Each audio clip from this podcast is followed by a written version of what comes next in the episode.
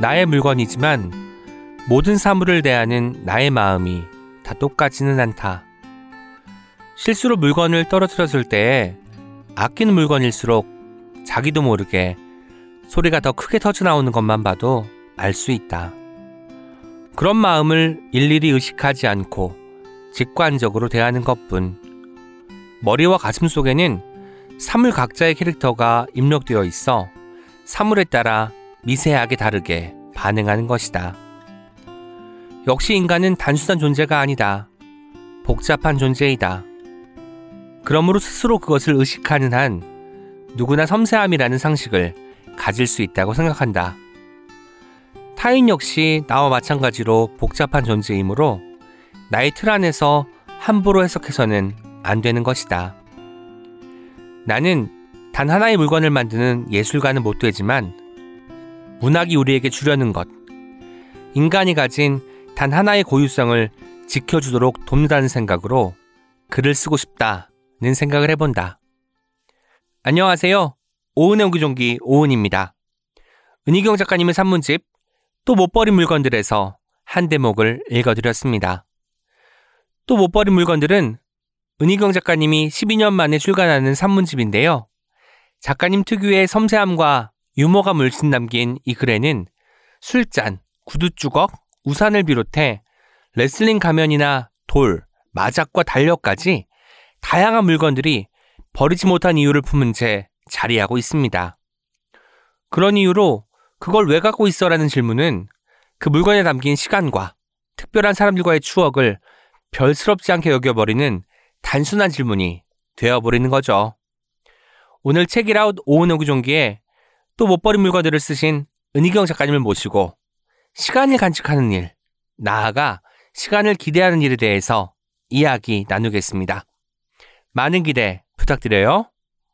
예스24가 만드는 책읽아웃은 격주로 오은의 옹기종기와 황정은의 야심만 책이 방송됩니다. 목요일에는 저자를 모시고 이야기를 나누는 인터뷰 코너. 금요일에는 한 권의 책을 깊게 파고드는 시간을 가집니다. 해시태그 책이라웃을 달아 의견을 남겨주세요. 꼼꼼하게 듣겠습니다. 우리 함께 읽는 우리 함께 있는 시간 책이라웃 청담동 문학전문도서관 소전서림에서 책 읽기 모임 소전 독서회 가을 시즌을 시작합니다. 소전 독서회는 책을 매개로 나와 타인의 세계를 연결하는 독서 모임으로 이번 시즌에는 더 다양하고 흥미로운 독서 모임들이 준비되어 있다고 하는데요. 홀린 듯 문학의 늪에 빠지고 싶은 분들이라면 김태영, 제철수 대표와 함께 낯설지만 매력 넘치는 희곡의 늪으로 희곡 읽기, 시대 읽기, 김화진 소설가와 함께 견딜 수 없는 시간의 도피처 소설의 늪으로 시간을 견디는 소설 읽기를.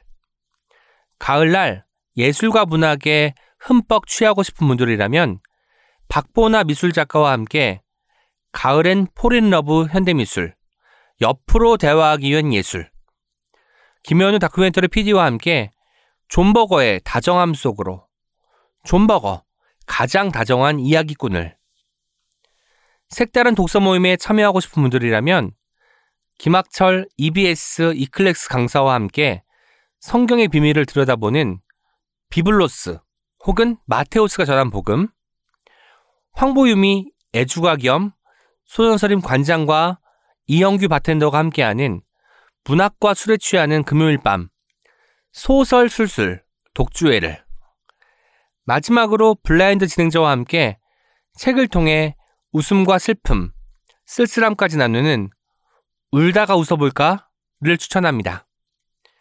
지난 소전 독서회 시즌2 블라인드 진행자는 장강명 소설가였는데요. 시즌3에는 어떤 분이 깜짝 진행자로 등장할지 기대가 됩니다. 소전 독서회 시즌3 각 모임에 대한 내용이 더 궁금하신 분들은 지금 바로 소전서림 인스타그램이나 소전서림 앱을 확인하세요. 책이라 청취자분들을 읽는 인간의 세계로 초대합니다. 이 광고는 소전문화재단과 함께합니다. Check it out. 이 생에 진심인 나는 그 삶이 좋은 것이기를 바란다. 라고 말씀하시는 산문집 또 못 버린 물건들을 출간하신 은희경 작가님 나오셨습니다. 안녕하세요. 네, 안녕하세요. 은희경입니다.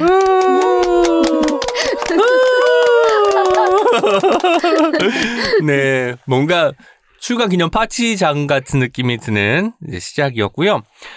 무려 12년 만에 산문집이라고 들었습니다. 채널S에 연재한 은희경의 물건들이 책의 시작이었는데요.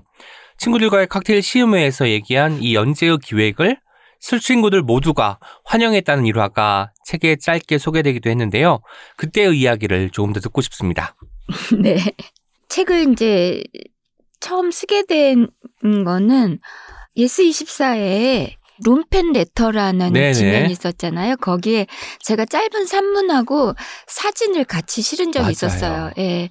근데 재밌더라고요. 지금까지 이런 짧은 산문을 이제 맘먹고 안 써봤는데 재밌어서 어, 그 얘기를 했지.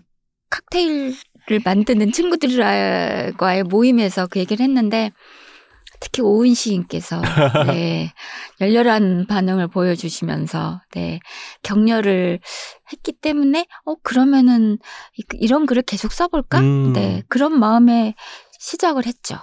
그러니까 사실 단편하고 장편하고 중편 이런 것들은 제가 읽어왔고 또 이전 산문집이 그 트위터에 쓰셨던 짤막한 글들 모임이, 모음인데 이번 글은 그 사이에 있는 어떤 분량의 글이었잖아요. 룸펜에서도 그렇고요.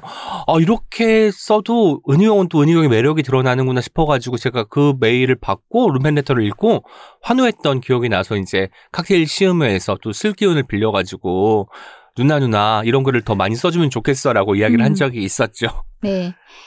근데 원래 기획은 이런 게 아니었어요. 아, 원래 기획은 그 그때 썼던 룸펜 레터 글처럼 짤막한 글과 네. 사진.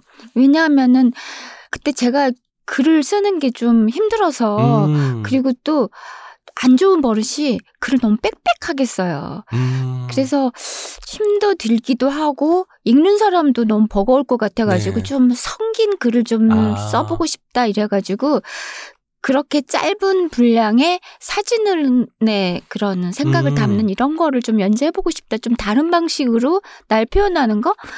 그렇게 처음 시작하고 예스24 연재도 그렇게 약속을 하고 시작을 했는데 네. 글이 너무 길어지는 거예요. 처음에 약속한 매수를 훌쩍 뛰어넘는 막두 배, 원고량이 세 나오는 배 거고. 뭐 가는 거예요. 그래서 제가 또 그때 담당 편집자께 막 그거를 양해를 구하면서 아 어떡하죠? 제가 못된 버릇 때문에 또 길게 쓰고야 말았어요. 어떤 게 좋을까요? 그랬더니 그냥 길게 쓰셔도 괜찮습니다. 그래가지고 네. 사실 제가 써온 지금까지의 글 중에서 이 책은 가장 짧은 시기에 쓰여졌고 좀 스트레스가 별로 없이 야, 쓰여진 글이라서 음, 읽는 분들도 좀 편하게 읽는 것 같아요. 네, 네. 고밀도 글들이 또 사실 소설에 많이 모여 있잖아요. 네. 근데 사실 이 글들도 뭐 빽빽함은 좀 덜할 수 있어도 왜냐면 그 안에 또 유머가 들어가고 또 여러 가지 사적인 이야기들이 들어가니까 그렇기는 한데 여전히 한 글을 다 읽고 나면 뭔가를 내가 읽었구나라는 느낌이 강하게 드는 글들이었어요. 그리고 또 기획 때부터 시작할 게 왜 하필 물건들이었을까? 팬데믹 시기이기도 했으나 뭔가 다른 것에 또 집중할 수 있었는데 은희경이 주목한 것이 다름 아닌 물건들인 이유에 대해서도 궁금하더라고요. 왜 물건들이었을까요? 음, 제가 매일 접하는 가까운 음. 대상이니까요. 매일 생각을 하자. 뭘 보면은 아 이거 그때 사, 이- 그때 이래, 여기서 샀었지. 그때 옆에 누구 있었지. 누구랑 같이 뭐 여기 대해서 뭐라고 했었지. 음. 그때 못 버렸지. 항상 물건들이 이제 있으니까요. 그리고 사실 이 물건들이 어디다가 잘 모셔놓고 뭐 전시는 이런 게 아니라 제가 일상적으로 사용하는 물건들이에요. 네. 예, 그래서 그냥 눈에 띄는 것들에 대한 음. 어떤 나의 생활 감각이기도 하고 또 거기에 담겨 있는 내 일상의 라이프 스타일이기도 하고 그래서 가장 쉽게 접근했던 대상이었던 네. 것 같아요. 제가 최근에 이사를 했는데 이사할 때 발견되는 게 역시나 또 못 버린 물건들이더라고요. 그래서 맞아요. 정리를 할까 하다가 아니야 이거 언젠가는 쓸 수 있을 것 같다. 혹은 심지어 지금은 나오지도 않는 충전 그 연결할 수 있는 잭이 없는데도 불구하고 네. 뭔가 이게 너무 예쁘고 그냥 가지고만 있어도 행복할 것 같아, 같으니까 못 버리게 되는 것들이 있더라고요. 이 책을 제가 읽으면서 아 나만 그런 게 아니어서 다행이구나라는 생각이 들기도 했는데요. 물건을 쉽게 버리지 못하는 사람이라는 것은 책을 통해서 제가 알게 되었는데 그럼에도 불구하고 최근에 아 과감하게 이건 버려야 돼라고 마음 먹고 그 버리기를 단행하신 물건이 있다면 어떤 것일까요? 제가 최근에 버리기 직전에 갔던 물건이 있어요. 버리지는 못하고 네. 직전까지만 갔던 네. 그 저희 엄마 아버지가 외국 여행에서 동남아 여행에서 사다 주신 그 나비 표본이 있어요. 액자가. 그런데 그때 그거를 받았을 때 기분 때문에 네 그것도 쉽게 못 버리다가 제가 그래서 어떻게 재활용을 해볼까 하고 제가 아는 아이에게 이거 너 나비 좋아하는데 이거 가질래 그랬는데 너무 오래된 액자라서 어. 거절당하고 아 역시 이거는 그냥 어, 그냥 이제는 그만 작별해야 되나 보다 네. 하고 현관에 내놓은 정도? 네. 하지만 현관에 내놨다고 해서 네. 이게 이제 버려지는 것은 아니잖아요. 다시 또 언제든 방 안으로 들어올 수 있다는 네. 가능성은 있는 거네요. 그래서 손님이 왔 저기 오거나 했을 때 어, 현관 치워야지 이러다가 아 우선 급한데 방에 놔야지 음. 어, 왔다 갔다 하는군요. 있어요. 왜요? 거기 두세요. 나비가 반겨주는데 얼마나 좋겠습니까? 괜찮네요. 네네 나비들이 반겨줄 텐데. 이제 은희경 작가님 프로필 소개를 해드리도록 하겠습니다. 1995년 동아일보 신춘문예를 통해 작품 활동을 시작했다. 소설집 타인에게 말 걸기 행복한 사람은 시계를 보지 않는다. 상속 아름다움이 나를 멸시한다. 다른 모든 눈송이와 아주 비슷하게 생긴 단 하나의 눈송이 중국식 룰렛 장미의 이름은 장미 언제 끝나요? 이제 소설집이 끝났습니다. 장편 소설 새해 선물 마지막 춤은 나와 함께 그것은 꿈이었을까 마이너리그 비밀과 거짓말 소년을 위로해줘 태어난 인생 빛의 과거 산문집 생각의 일요일들 또 못 버린 물건들이 있다. 이제 정말 중요합니다. 문학동네 소설상, 동서문학상, 이상문학상, 한국소설문학상, 한국일보 문학상, 이산문학상, 동인문학상, 황순원 문학상, 오영수 문학상을 수상했다. 아니, 뭔가 대한민국에 있는 모든 상들이 여기에 다 나와 있는 것 같은데, 아, 정말 작품 활동도 열심히 하셨고, 95년 데뷔 이후에, 그리고 뭔가 3년을 넘기지 않고 어떤 책이 늘 출간이 됐던 것 같은데, 어떤가요? 작가님? 음, 네. 제가 언젠가 아 그거를 한번 헤아려 봤어요. 음. 그랬는데 아 어느 시기에는 이제 최근에는 그래도 조금 이제 속도를 늦추고 있지만 대부분 뭐 빠르면 1년 만에 아. 그리고 적어도 2년 만에 책을 내던 시기가 한 길었 20년 정도는 그렇게 했던 것 같아요. 그런 그런데 사실 제가 또 글 쓰는데 그렇게 효율이 높지가 않거든요. 음. 음, 시간도 많이 걸리고 문장들 보면 그럴 것 같아요. 음, 이걸 빨리 쓰면 제- 정말 문제가 있지. 재주가 또 억울하지, 없기도 내가. 해서 노력을 많이 해야 돼요. 아이고. 아무튼 네. 근데 아무튼 그렇게 했다는 것은 열심히 했다는 것이기도 하지만 음. 뭔가 신이 났던 것 같아요. 아. 뭐 그런 저를 이렇게 막 진짜 바람개비를 불듯이 음. 그렇게 불어주는 어떤 동력 같은 게 어, 있었던 것 같아요. 그리고 이제 그런 시기라도 이렇게 더 이제 세분화해 보면은 안 써지는 시기가 또 있잖아요. 네, 그렇죠. 예. 그런 시기에는 음, 정말 내가 아무것도 아닌 것 같고 음.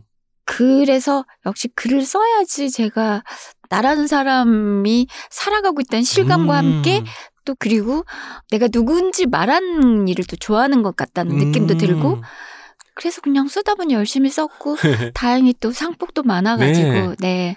상도 좀 많이 받았습니다. 상도 일종의 호명이고 지지고 너 잘하고 있어라는 격려이기도 하니까 더 잘 쓰게 되고 열심히 쓰게 되는 동력이 될 것도 같아요. 네, 네. 그렇죠. 그리고 이렇게 많은 작품들을 써 오셨는데 물론 지금은 또 못 버린 물건들이란 산문집으로 출연을 하셨으나 그 중에 뭔가 뭐 내가 그래도 더 좋아하는 작품이 있을 것 같아요. 한 두 권만 꼽아주시면 어떤 책이 은희경 작가님이 오늘의 기분으로 음, 꼽은 책이 될까요? 맞아요. 오늘의 기분으로 아 글쎄요. 그냥 장편 소설들 쓸때 네. 조금 더 제가 더 꾸밈 없이 나오는 것 같아요. 음. 단편 소설은 좀 멋있게 쓰려는 마음이 아. 조금 조금 그거를 많이 통과해야 되는데 장편 소설 쓸 때는 그냥 이야기를 예 흘러가니까 음. 그런 거 조금 긴장 풀어서 제 모습이 좀 많이 나와 있어서 네. 그래 좋기도 하고 또 또 막 좀 꺼리낌이 생기기도 하는데 어쨌든 그래서 저는 어, 태어난 인생 빛의 과거 음. 이 소설들이 저의 최근 모습이기도 하고 네. 네, 그래서 음 그냥 그렇게 답하고 싶어요. 네, 오늘 은희경 작가님께서 추천해주신 책은 장편소설 태어난 인생 빛의 과거이고요. 그리고 또 못 버린 물건들로 출연하셨으니까 이 산문집 많이 또 주목해주시면 좋겠습니다. 이제 직접 또 못 버린 물건들이 어떤 책인지 육성으로 소개해 주시는 시간을 갖도록 하겠습니다. 이 책 어떤 책이죠? 제가 쓰는 생활 소품이기도 하고 음, 또 제가 여행에서 가 사온 기념품이기도 하고 친구들하고 어, 과의 사연이 있는 물건들이기도 하고 그냥 저의 일상이 담긴 물건들이에요. 네. 네. 그리고 한편으로는 저의 지나간 시간들이 담겨 있고요. 그런 물건들에 대한 저의 생각들을 24개의 예, 이야기로 네. 만들어 봤습니다. 저는 여기 나오는 물건들을 보고 놀란 게 보통은 우리가 좀 그럴싸하거나 좀 선보이고 싶고 자랑하고 싶은 것들이 많이 등장할 것 같은데 구두 주걱? 이런 게 나온다니 너무 신기한 거예요. 그 왠지 우리 집에도 하나 찾아보면 있을 것도 같은데 과연 있을까 걱정이 되기도 하고 궁금하기도 한 제품들도 꽤 있었고 그런 걸 보면서 아 이런 것들을 못 버리는 사람들은 정말 말 그대로 호덕겠구나. 물건들을 쌓아두는 사람일 것이고 나와 비슷한 결을 가진 사람인 것 같아서 좀 더 친연성이 또 네. 높아지기도 또 했었습니다. 그렇긴 한데 제가 근데 못 버리기도 하지만 뭘 잘 안 가져요. 아, 다 가졌잖아요. 미모, 명성, 필력. 아, 아이, 근데 재력이 없고. 농- 필력이지. 이건 농담이고요. 예. 네.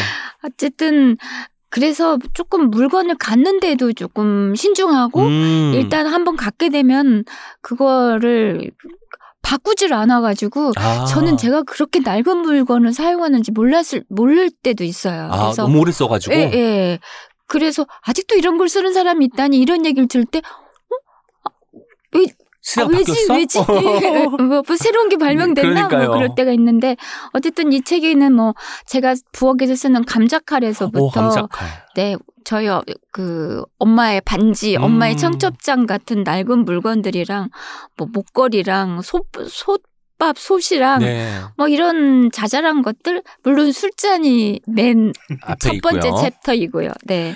그런 것들에 대한 네, 생각들. 너무 신기한 게 유일하게 영업에 실패하신 네. 제품이라는 것도 갑자기 기억이 나고 아무튼 은희경 작가님과 작가님의 어떤 생활 주변인들 그리고 거기서 그 깨알같이 쏟아진 에피소드들이 한가득 담긴 책이고 저는 이 모든 것을 아우르는 은희경 작가님의 그 필력 때문에 한 편 한 편의 글이 정말 살아 숨쉬는 것 같은 느낌을 받았습니다. 퍼져퍼져 튀는 느낌이고 아, 소설에서는 또 다른 서사에서 또 우리가 느낄 수 있는 감동들이 있는데 뭔가 생활 밀착형 글이잖아요. 네. 여기서 오는 아기자기한 즐거움은 또 정말 다른 세계인 것 같더라고요.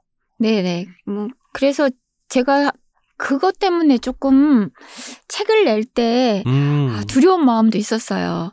이 글을 연재를 할 때는 그냥 재밌게 썼거든요. 네, 제가 네. 쓴글 중에서 제일 짧은 시간에 썼고 충분히 할 얘기가 이- 있었기 때문에 이렇게 어려운 줄 모르고 막 풀렸어요.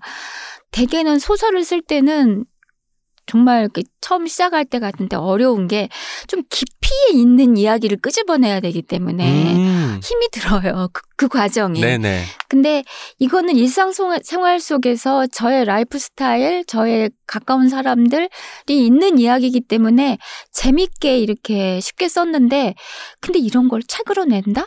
그랬을 때는 걱정이 많이 되더라고요. 음. 일단 저의 사적인 모습이 너무 많고 그냥 어떤 그래 뭐 어, 저, 저의 취미는 달리기입니다. 이런 음. 거랑 제가 실제로 이 안에서 막 하프 마라톤을 뛰고 예, 뭐 여- 전전긍긍 하면서 막 그 뭐 하고 이런 어떤 그런 모습들이 구체적으로 담겨 있으니까 음. 이런 것들을 내 모습을 이렇게까지 노출할 정도로 내가 좀 배짱이 있나 음. 뭐 그런 생각도 들었고 또 그리고 지인들 얘기들이 있다 보니까 어쨌든 나는 내 얘기라고 쓰지만 나의 서사만은 아니잖아요. 그렇죠. 예. 그래서 다른 사람들이 볼 때 같은 일을 겪고도 음. 다르게 해석할 수 있으니까 내가 또 어떤 편견을 가지고 다른 사람 이야기를 내 방식대로 얘기하는 게 아닌가 음. 이런 것들도 조금 어, 조심스럽고 그래서 막상 책으로 내려고 할 때 제가 조금 망설였어요. 근데 네. 제가 미리 이제 원고를 보고 나니까 여기 등장을 안 한 사람들 오히려 서운할 것 같은 느낌이 들 정도로 아, 더 많이 나오고 싶은데 왜한 음. 번밖에 안 써줬지? 라는 느낌이 들 것 같은 느낌, 그 생각이 들었어요. 네. 왜냐면 원- 워낙 그 모든 뭐 물건이든 어떤 사건이든 이야기를 풀어나가실 때 상대를 배려하고 상대의 입장을 충분히 헤아린 상태에서 이야기를 쓰기 때문에 누구도 불쾌하지 않을 글이라는 생각이 들었고 음. 또 이니셜화 시켜서 이제 나오기 때문에 아마 읽는 사람들은 이 사람이 누구일까? 각자의 자리에서 생각을 할 수도 있을 것 같다는 생각이 네. 들었습니다. 그 너무 친구가 많은 척 하지 않았나요? 뭐 이니셜 어디까지 나왔죠? 한 F까지 나왔, J까지 네. 나왔나?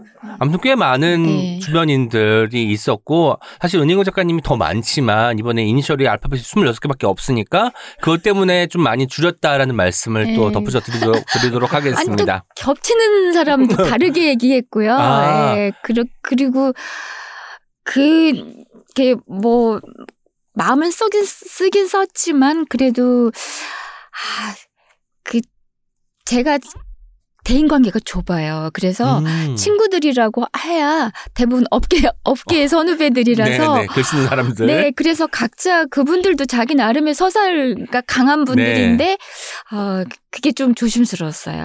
아, 그렇구나. 어쨌든 근데 다 좋아하실 것 같고 실제로 연재할 때도 좀 보시기도 했을 것 같으니 큰 걱정 안 하셔도 될 것 같고요. 저는 이 산문집의 또 매력 중에 하나가 일상의 장면이 소설의 장면으로 이어지는 순간을 엿볼 수 있다는 점에서 은희경의 작가 노트 같은 느낌이 들었어요.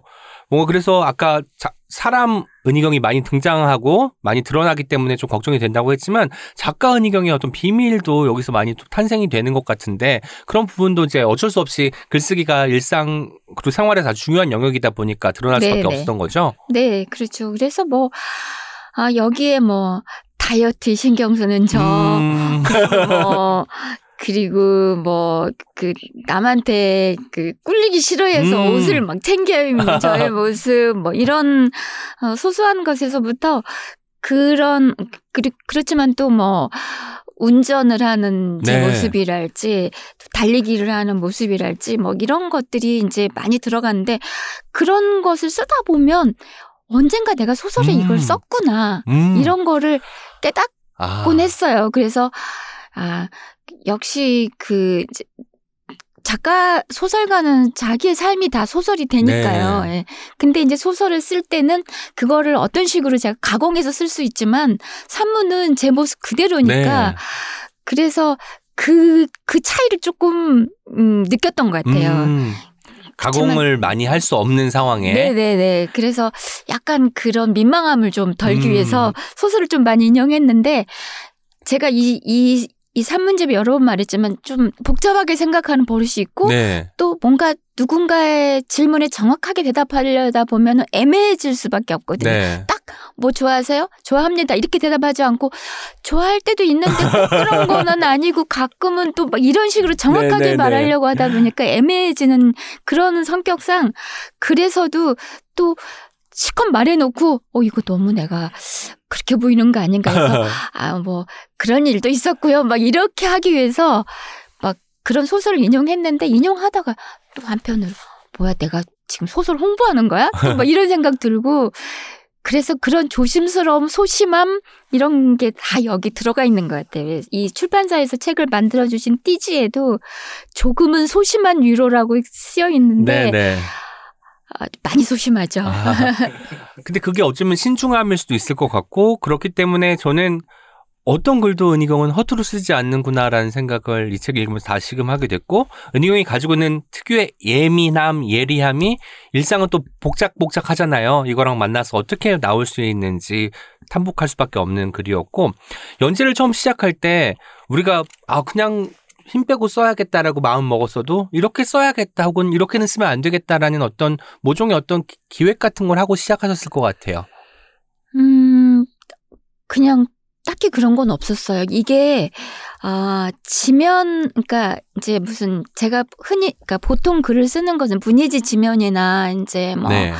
잡지 지면이나 이런 어떤 종이 지면인데 아무튼 이거는 온라인 지면에 연재하다 보니까 살짝 부담이 덜 했던 것 음, 같아요. 종이로 예. 묶이는 게 아니기 때문에 그래서 그냥 어쩐지 이거는 읽고 지나가는 글이라는 어떤 그런 음. 마음을 쓸 때는 굉장히 편하게 썼어요. 네. 그래서 아, 여기까지는 하지 말아야지 이런 거는 별로 없- 없었는데 그러다 보니까 아 음, 너무 내 얘기를 음, 제가 좀 그- 그거 잡아주지 않으면 너무 치- 뭐라 그럴까요? 할 말 안 할 말 하는 게 있거든요.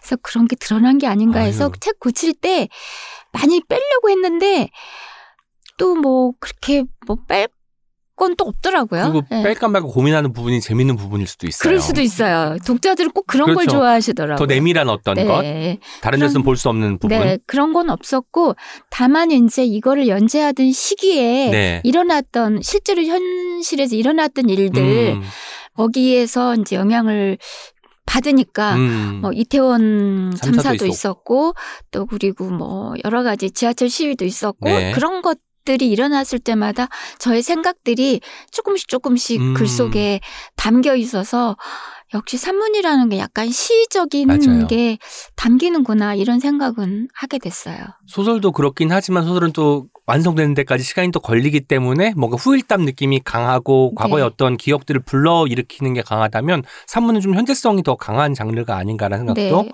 듭니다. 그리고 뭐 약간 산문은 직관이 음. 좀 많이 예, 개입하는 것 네. 같았어요. 뭐 어떤 그 모토를 선정해 놓고 쓰진 않으셨지만 편하게 쓰자 가 있었던 것 같고요. 글을 쓰기 시작할 때 저는 이 제목이 너무 좋은 거예요. 또가 들어가서 네. 또 못 버린 물건들. 못 버린 물건들 하면 아 그냥 못 버렸구나 근데 또 못 버렸다는 거는 버리려고 시도를 몇 차례 했다는 거잖아요. 그럼에도 네. 불구하고 실패했다는 것 같아서 제목을 참 잘 지었다는 생각이 드는데 왠지 또를 보면서 나중에는 결국 못 버린 물건들이 되지 않을까라는 생각이 들기도 했어요. 결국이 들어가서 음. 물건을 내가 잘 못 버리는 사람이구나라고 깨달은 적이 처음 언제였는지가 궁금합니다. 언제부터인지는 모르겠는데 책상 서랍 같은 거를 정리를 하다 보면 특히 뭐 시험 때 막 이런 무슨 급한 일이 있을 때 막 그런 거 정리를 막 하잖아요. 네. 그러면은 한나절을 그런 그 물건들이 가지고 있는 그 시간을 되새기면서 한나절을 앉아 있곤 하거든요. 그래서 최근에 오은 시인 이사를 하셨잖아요. 네. 제가 한 3년 전에 이제 이사를 했는데 그게 20년 만에 이사였어요. 그러니까 아주 물건이 그러니까 어디선가 진짜 묵혔던 빨래가 오. 동지 섣달이 풀려 나오듯이 풀려 나오는 거예요. 근데 하다 막 아, 내가 옛날에 볼링도 쳤었구나. 오. 신발도 있고, 아, 내가 예전에 또 뭐, 이런 것도 했었구나. 계속 그런 것들이 끊임없이 나와요. 그러면은 그런 거를 하다가 갑자기 그 앞에 놓고 망연, 망연자실 생각을 하고, 그러다가 또 아주 그 이삿짐을 챙기면서 큰 사건 중에 하나면 저로서는 큰 사건 중에 하나가 저희 큰어머니 돌아가신 큰어머니가 담가주신 복분자주가 발굴된 거예요. 음, 복분자주. 네. 이거는 그래도 먹을 수 있는 거죠. 네. 네. 그래서 그걸 또 알아볼 겸 네. 네. 바로 그냥 이렇게 술상을 차려가지고 또 시음을 네 마시는데 사실 이렇게 얘기하면은 뭐 어 저 사람 조금 뭐 낭만을 안해 이럴 수도 낭만. 있지만 이삿짐을 잔뜩 지금 늘어놓고 거기서 술을 마시고 그러니까 어떻게 보면은 지금 내가 하고 있는 이삿짐 정리보다 내가 그 물건들과의 어떤 추억을 정리하는 음. 게 저한테는 굉장히 주된 어떤 태스크였던 것 같아요. 예. 이삿짐 정리보다 그 이삿짐에 속해 들어있는 물건들과의 추억 정리하는 시간이 더 필요했다. 네, 시간을 정리하는 어. 게 그래서 거기서 많이 버렸다고 생각했는데 못 버리고 이사 와서 또 네. 버렸다고 생각했는데 못 버리고. 못 버리고 어딘가에 이제 일- 일단 뭐 대부분 제가 지금 쓰는 물건들이지만 그냥 또 박스에 넣, 넣었던 것들을 네. 이제 코로나로 집에 있으면서 아, 이 기회에 물건이나 정리해야 되겠다 음. 하면서 또 그때와 마찬가지로 하염없이 물건들을 보면서 아, 이런 것들이 전부 다 나 지나간 시간들이고 그 시간들이 지금의 나를 만들었구나. 네. 이런 생각도 같이 하게 됐어요. 상자 열 때 보물함 같기도 하면서 판도라의 상자 같은 느낌 들었을 것 같아요. 왜냐면 저도 이삿짐을 푸는데 이거 뭐지? 너무 신기한 게 있는데 알고 봤더니 뭐 부품 하나가 없어서 쓸 수 없는 건데 그리고 부품 나오지도 않는데 그냥 아까우니까 어떻게 언젠가는 구할 수 있을 것 같아서 묵혀둔 물건도 있을 것 같고 중학교 때 수첩이 발견됐는데 수첩의 앞에 몇 학년 몇 반. 몇 번 오은이 써 있는데 내용은 하나도 없는 거예요. 너무 어떻게 그 당시에 글자 오은의 글씨체가 드러나는 수첩이긴 하지만 사실 종이도 다 빛바랬고 네. 효용성 자체는 아주 아주 낮은 물건인데 또 못 버리게 되더라고요.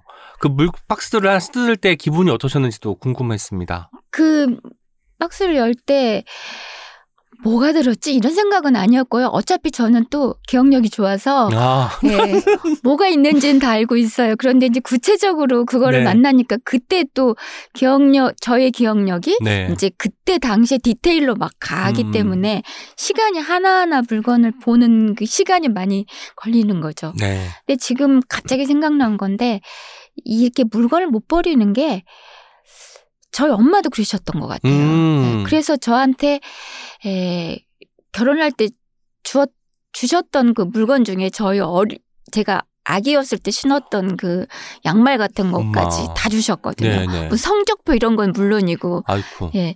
근데 제가 또 집에 가서 이제 엄마 계신 집에 가서 막 정리를 같이 해드리다가 저희 엄마 아버지가 아, 연애 시절에 주고받았던 편지 묶음이 있었어요.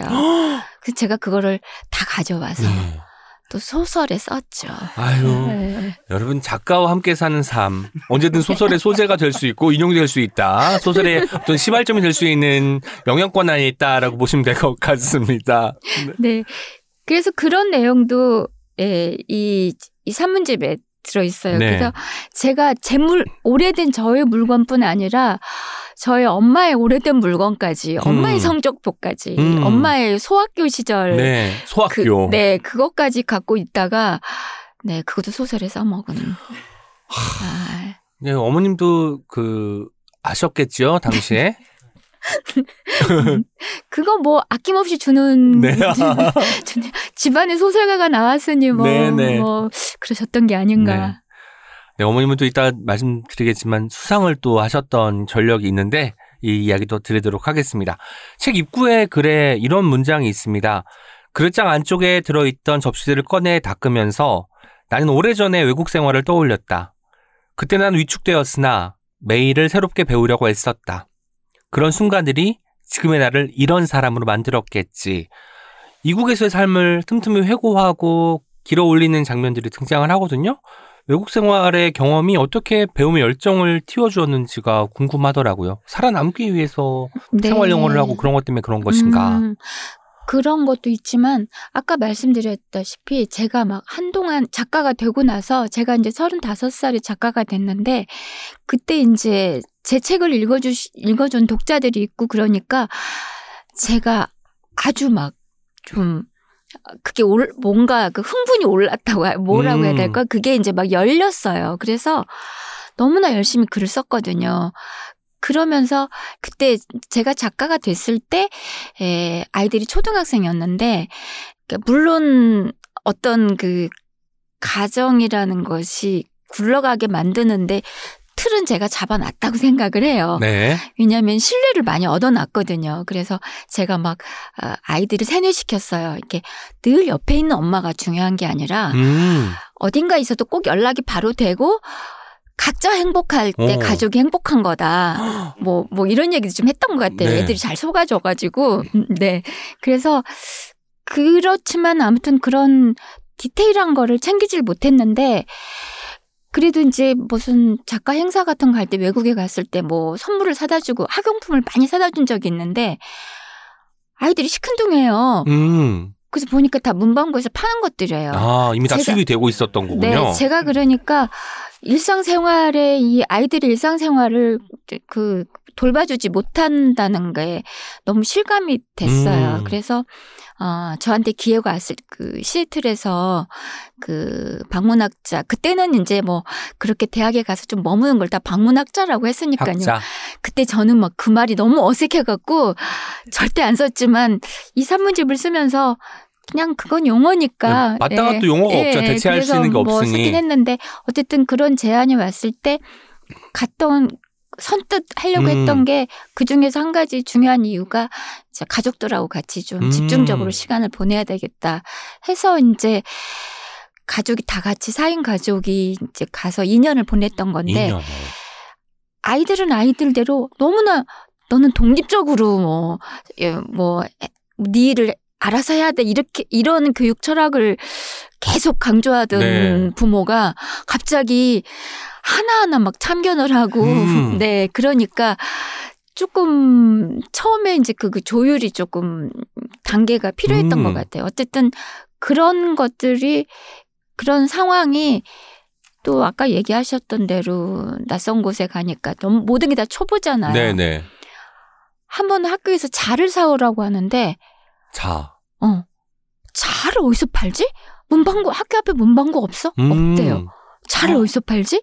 이런 게 집안의 어떤 그 그날의 어떤 과제예요. 아. 그런 식으로 뭔가 다른 문화 속에서 그리고 한 번은 전어를 사오라고 했는데 전어리 뭐지? 전월. 예. 뭐 그런 거 같은 거. 어. 예. 그러니까 그런 일기장 일기 네네. 같은 뭐 이런 거잖아요. 왜 그래? 노트를 좀 네, 두껍게 네, 노트, 두꺼운 예. 같은. 막 그런 것들을 예, 배워가는 것들도 있었고 그리고 그러면서 남의 나라 문화를 배워가는 배워가는 음. 것도 있었고 그리고 제가 온전히 그 가사를 하 책임지지 않다가 나 다른 사람의 도움을 받다가 제가 처음부터 끝까지 제 방식대로 그거를 하다 보니까 음. 그릇도 막 봐야 되고 맞네. 네. 주방 용품도 봐야 되고, 청소 용구도 봐야 되고, 이런 것들이 저한테는, 아, 뭐랄까, 조금 공부였어요. 음. 사실 국내에서도 저는 사실 이사든 뭐 출장이든 가면은 제일 익숙한 곳에 가게 돼요. 편의점이나 마트 같은 데는 동네마다 비슷하잖아요. 네네. 안 그러면 다 너무 새로워가지고 뭘 물건 사소한 물건 하나 사기가 어려운 거예요. 외국은 더 하겠죠. 하다못해 음. 이제 코너도 그렇고 전화를 할때 어떡하지 시사 전화 같은 거 갖고 가야 되나 이런 생각이 들 정도로 음. 당황스러울 수밖에 없는 순간들이 이제 그걸 극복해내고 하나하나 해결해 나가면서 그 외국에서의 생활에서 배움이 이제 여물기 시작하지 않았을까라는 생각이 듭니다. 네. 그치만 저는 또 소설가로서의 자아가 클 거 아니에요. 그렇죠. 그렇기 때문에 그런 것들을 다 공부하는 마음으로 기억해두고, 음. 네, 어떤 물건이 있으면은 주머니에 집어넣고, 이제 이 사- 산문집에도 나와 있는데, 가라지 세일에 제가 자주 네네. 갔어요. 그래서 그, 그게 이제 그 사람들의 어떤 이제 그, 사- 그 사람들 안 쓰는 물건을 음. 이제 차고에 내놓고 파는 거잖아요. 잔디밭이나. 근데 그런 데서 아, 이 사람들 이런 것들을 사용하고 이런 것들을 소중히 하고 이런 것들을 하는구나. 이런 것, 이런 문화를 많이 음. 이제 배우기 때문에 구경도 많이 갔고 특히 에스테이트 세일이라고 노인들이 살, 네. 혼- 대부분 혼자 살던 노인들이 이제 그 돌아가시면 그 집재로 음. 그대로 이제 그그 개방을 해가지고 집에 들어가서 네, 이제 들어가서 집에 있는 그- 그대로 있어 살던 모습 음. 그대로. 그러면 거기서 이제 자기들 필요한 거를 사, 이렇게 이제 뭐 사오는 건데 그런 데서 막 자, 젊은 시절 앨범 같은 거, 음. 막 야구 카드 같은 거, 음. 그뭐 그런 어떤 사소한 물건들이 많아요. 그래서 제가 거기서 어떤 할머니의 사진, 젊으실 사진 같은 거 좀 주머니에 넣고 왔다가 또 소설로 쓰고, 네. 네, 어디든 어디 발을 들이든 모든 게 소설의 현장, 소설의 소재가 될 수 있다는 거. 뭔가 창고 대방출에서 집안 대방출을 바뀌는 이런 현장감까지 느낄 수 있었습니다. 저는 이 책에서 가장 좋았던 것 중에 하나가 은희호 작가님의 긍정을 마구 느낄 수 있어서 좋았어요. 소설은 사실 좀 어쨌든 만들어 놓은 세계에 내가 진입을 해야 되기 때문에 나의 성정이 온전히 들어가기는 어렵잖아요. 근데 아, 은희용은 이렇게 밝은 사람이지, 웃긴 사람이지, 유머를 사랑하는 사람이지라는 부분이 너무 잘 드러나가지고 그 부분이 참 매혹적이었는데요. 가령 남동생이랑 자취할 적에 남동생이 이제 만든 음식을 먹더니, 어, 맛있네? 집에서 해준 거랑 비슷하네? 똑같네? 라고 하니까, 헉, 내가 참 재능이 많구나. 라고 생각한 대목이나, 단톡방에 나 책상 사진 올릴게 하고 보냈는데 거기에 뭐가 어떤 게 비쳐가지고 "헉, 이거 좀 지워달라고 회유를 시도하는 장면 같은 것이 사실 웃기기도 하지만 작가님이 가지고 있는 고유한 어떤 사랑스러움, 이 성정이 느껴지는 대목 같았고요. 칼질할 때 공과닥보 위에서 다정한 사람이 붙어 서 있으면 안 된다. 또 헤어질 결심 패러디한 것 같이 보이는 한국에서는 음식을 만들 때 계란컵을 사용하기를 멈춥니까? 라고 번역하신 부분. 나의 해방일지를 또 떠올리게 하는 대목도 있었잖아요. 아, 이런 것들 때문에 책을 읽으면서 어느 정도 입꼬리가 위로 올라가 있는 상태로 읽게 되더라고요. 게다가 또 괄호 속에 등장하는 주장해 본다. 이런 전개 매우 익숙함 같은 문구. 또 우겨본다로 끝나는 문장. 뭐뭐가 아니다라고 끝나는 문장이 주는 반전의 묘미 같은 것도 은희경식 유머가 그 완전히 잘 드러나는 대목 같다는 생각이 들었습니다. 나 이렇게 웃긴 사람이야 라고 온몸으로 표현하는 것 같았는데 작가님은 실제로 유머를 굉장히 중시 여기고 또 유머를 추구하고 유머에 도 반응하는 사람이잖아요. 그렇죠. 네. 이런 걸 쓰시면서 아 이제는 좀 은희용이 얼마나 재밌는지 좀 알아줘. 사실 소설에서도 등장을 하지만 소설은 또 차갑고 날카롭고 빽빽하고 이런 것들 때문에 우리가 놓치고 지나가는 경우가 많은데 산문은 좀 풀어진다 보니까 이런 어떤 성긴 느낌 때문에 더 이런 유머가 더 잘 보이는 것 같거든요. 네. 제가 처음에 소설가가 되고 몇 작품 쓸 때까지 제가 아 독설과 유머의 작가였어요. 음. 네. 근데 아 저는 유머가 상당히 중요하다고 생각해요. 네. 그래서 왜냐하면 다른 시각에서 보는 거기 때문에 유머 자체가 음. 굉장히 유연한 어떤 영역이라고 생각하거든요. 그래서 그냥 앞에서 보면 아니지만 뒤에서 보면은 굉장히 웃기는 것 같은 음. 것들이 삶 속에서 얼마든지 얘기될 수 있고 그래서 그 소설도 저는 어, 유머가 중요하다고 생각하고 그런 점에서 쿤데라 소설을 네네. 굉장히 이제 좋아 많이 좋아했었고 그래 그랬었는데 제가 언젠가부터 쓸 때 유머를 자꾸 줄이게 됐어요. 음. 그게 이제 어떤 계기가 있었는데 어쨌든 너무 제가 소심해서 너무 가벼워 보인다는 것에 좀 자주 얘기를 들어가지고 음. 그거 좀 그럼 단정하게 좀 그냥 그렇게 만들자 네. 했던 것 같아요. 근데 유머가 글을 쓸 때 어떤 태도 같은 건데 글을 쓸 때 그게 너무 유머가 되게 어렵잖아요. 네. 웃겼는데 웃기려고 했는데 안 웃기면 맞아. 실패했을 때 예. 되게 난감한 게 유머를 구사한 사람이니까. 너무 커요. 어. 예. 그래서 아예 그냥 그냥 무난하게 가면은 음. 창피하지는 않는데 웃기려고 했다가 안 웃기면 너무 맞아. 창피하기 때문에 유머 상당히 용기가 필요한 네. 건데 점점 그거를 막 안 하게 되는 것 그래서는 그러는 것 같은데 실은 언제나 유머를 좋아하고 네. 네, 그리고 재치 있는 척 하기를 좋아하고. 네. 그래서 그런 것들이 산문에서는 어, 좀 드러났던 것 같아요. 그리고 소설 쓸 때는 좀 태도 자체가 음. 내가 충분히 생각하고 충분히 안 다음에 쓰자 이런 네. 것들이 해서 생각을 굉장히 많이 하고 깊이 하고 다각도로 하는데 음. 산문은 어, 어차피 나에 관련된 이야기니까 내가 이렇다는 것을 쓰는 거 아닐까? 음. 이렇게 좀 가벼운 마음이 있었어요. 그래서 그냥 그게 좀 노출이 된 것 같은데 또 너무 이러다가 아, 좀 쑥스럽다 이런 생각이 있을 때 이랬다고 한다. 뭐 이러면서 살짝 살짝 좀 네. 네. 발을 뒤로 빼듯이. 다 발을 살짝 살짝 빼본 거죠. 저는 괄호가 너무 좋아서 은희경 이 산문집을 괄호로 분석해도 너무 재밌을 것 같은 거예요. 괄호 속에 나오는 내용들이 속갯말이기도 하면서 앞말을 부정하는데 사실 부정이 아니라 오히려 힘을 더 보태주는 경우도 있고 이런 방식으로 괄호를 굉장히 유연하게 사용하시는 걸 보고 아 정말 구두점 하나까지도 은희경한테 가면은 다 모든 게 무기가 되는구나라는 생각을 했었습니다. 너무 멋졌습니다. 책을 읽으면 사실 우리가 문학이라는 것도 뭐 유용함보다는 무용함에 가까운 장르이기도 한데요. 무용해 보이는 물건들의 효용을 많이 생각하게 되더라고요. 많은 사람들이 저한테도 그렇죠. 질문을 많이 해요. 이거 왜 갖고 있어? 이거 뭐 어디다 쓰는 거야? 라고 할 때 작가님은 다양한 답변을 갖고 계신 것 같아서 제가 좀 배운 것도 있습니다. 무용한 것의 존재 증명이 누구인지 모를 내 안에 다른 나를 발견하고 살아나게 하는데 말이다. 라고 쓰시기도 하셨는데요. 무용의 효용, 무용의 유용함, 무엇일까요? 음, 글쎄요. 조금, 음, 돌려 말하면, 무용할 때 내가 그냥 고유의 나인 것 같아요. 음. 우리는 조금 효율적으로 살도록 이렇게 맞아, 시, 맞아. 시스템 안에서 이렇게 그렇게 규정돼 있잖아요. 그래서 뭐 학생인데 공부 열심히 한다. 이건 당연히 하는 거지. 그 사람의 정체성은 아닌데 어, 학생인데 공부를 안 한다. 쓸데없는 짓을 한다. 네네. 그러면은 그 사람 고유성인 것 같.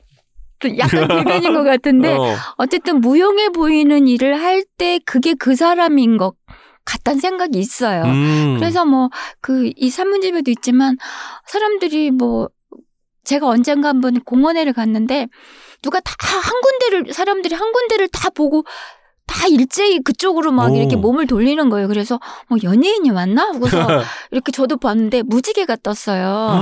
근데 그때 막 인류애가 제 마음속에 아, 뭐, 그렇게 생활에 그렇게 뭐, 크- 크게 보탬되는 순간은 아닌데, 그렇죠. 무슨 정보가 있는 것도 아니고. 근데 인간은 이런, 이런 것에 이렇게 감동하는 존재였지? 네. 이래가지고, 제가, 아, 막 가슴이 좀 약간, 예, 벅차오르더라고요. 음. 근데 뭐 그런 걸 다 이제 SNS에 올리려고 실용적인 네. 목적으로 할 수도 있지만, 어쨌든 간에 그런 어떤, 어, 먹고 사는 일, 또 내가 그 나에게 주어진 책무, 음. 또 어떤 나의 삶의 어떤 그 패턴들 그런 것들을 하나씩 하나씩 해결해 가는 그런 생활인으로서의 음. 효율적인 나 말고 그냥 내가 왜 이러지 뭐 하늘 정도의 무용한 것들 그런 것들이 어떻게 보면은 내가 스- 스스로 선택한 것일 수 있거든요. 음. 그래서 그런 것들이 그 사람의 고유성이 아닌가 할 때가 있어요. 그래서 제가 쓸데없는 일을 왜 이렇게 쓸데없이 그런 일을 해 하면은 어 이게 난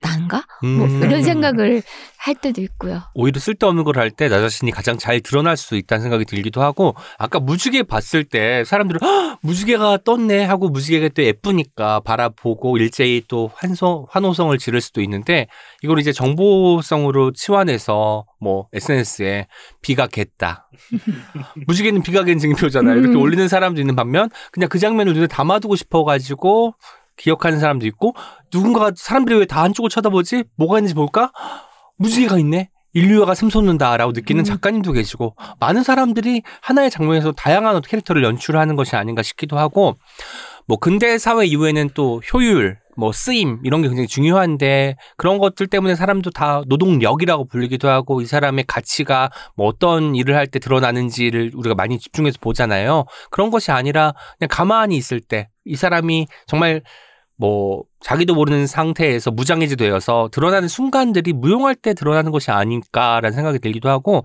그런 순간들 덕분에 이 산문집이 더욱더 소중한 것 같아요. 은희경 작가님이 약간 좀 긴장되어 살다가 약간 맥이 좀 풀리기도 하고 여유를 좀 갖기도 하고 어딘가를 응시하기도 하고 누군가와 스스럼 없이 대화를 나누기도 하는 장면들이 담겨 있어서 어, 사실 우리가 제일 꿈꾸는 순간들이잖아요. 삶에서 빽빽한 삶도 좋지만 누군가와 도란도란 이야기하면서 아 그때 그 시절이 있었지 그때 거기 기억나 이런 이야기를 할 수 있는 순간들이 중요한데 그런 순간들이 가득한 책이어서 이 책이 더없이 소중한 것이 아닌가 싶습니다.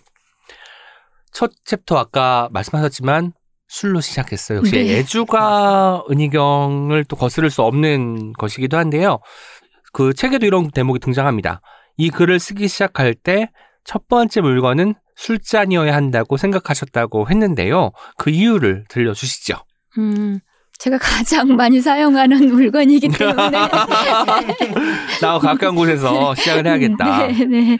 그 술잔을 다양하게 갖고 있어. 그리- 그리고 좀 기분 내는 걸 좋아해서 그 역시 실용적이지 않은 목적일 수도 있지만 또 제 취향일 수도 있고 막 잔을 막 바꿔가면서 기분에 따라서 음, 술 마시기를 좋아해서 네 그래서 술잔이 좀 많거든요. 음. 그러면 술잔도 보통 우리가 좀 낮은 잔을 소주 잔으로 쓰기도 하면서 동시에 위스키 잔으로 쓰기도 하는데 다 따로 갖고 계신 거죠. 소주 잔 따로, 위스키 잔 따로. 아니 술을 그렇게 대접하면 안 되죠. 아, 예. 와인 잔도 white, 뭐 red, 뭐 길쭉한 거 다 다르고. 기분이 다르니까요. 아, 네. 그렇구나. 네, 저도 언젠가 은행호 작가님을 집에 모실 수 있도록 잔을 지금부터 구입하도록 아니 해야겠네요. 친, 친구의 잔 자체로 또 달라요. 네. 그래도 머그컵에 제가 와인 드릴 수는 없잖아요. 아, 네. 아, 괜찮을 것 같아요. 오은 씨 집이면. 네, 알겠습니다.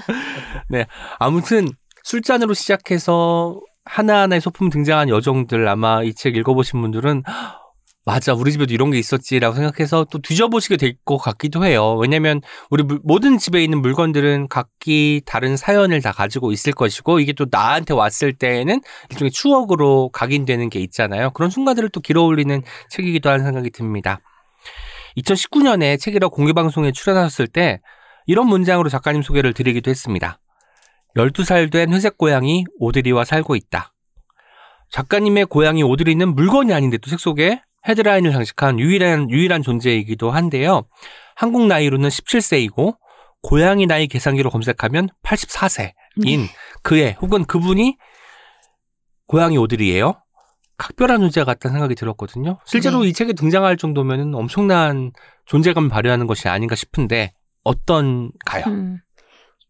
그러니까 말씀드렸다시피 이, 이 책에 나오는 모든 대상들은 제가 일상생활에서 접하는 저의 책상, 저의 필기구, 뭐 저의 그릇들, 뭐 그런 저의 메모판 이런 거기 때문에 하루 중에 가장 많이 눈길이 닿는 것 중에 하나가 또 고양이니까 그 빠질 수가 없죠. 예. 저는 산문집에 썼지만 동물들을 그렇게 좋아하지 않았어요. 그러니까 음, 동물은 좋아하지 않다고 키우는 거를 워낙 책임감이 강한 사람이라 네. 저, 책임질 일을 많이 안 만드는 예.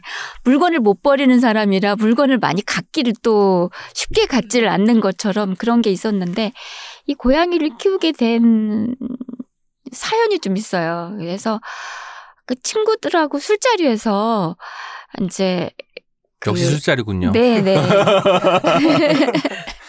중요한 자리죠. 네. 그게 그래서 그 그니까 고양이를 키우자는 얘기가 나왔어요. 네.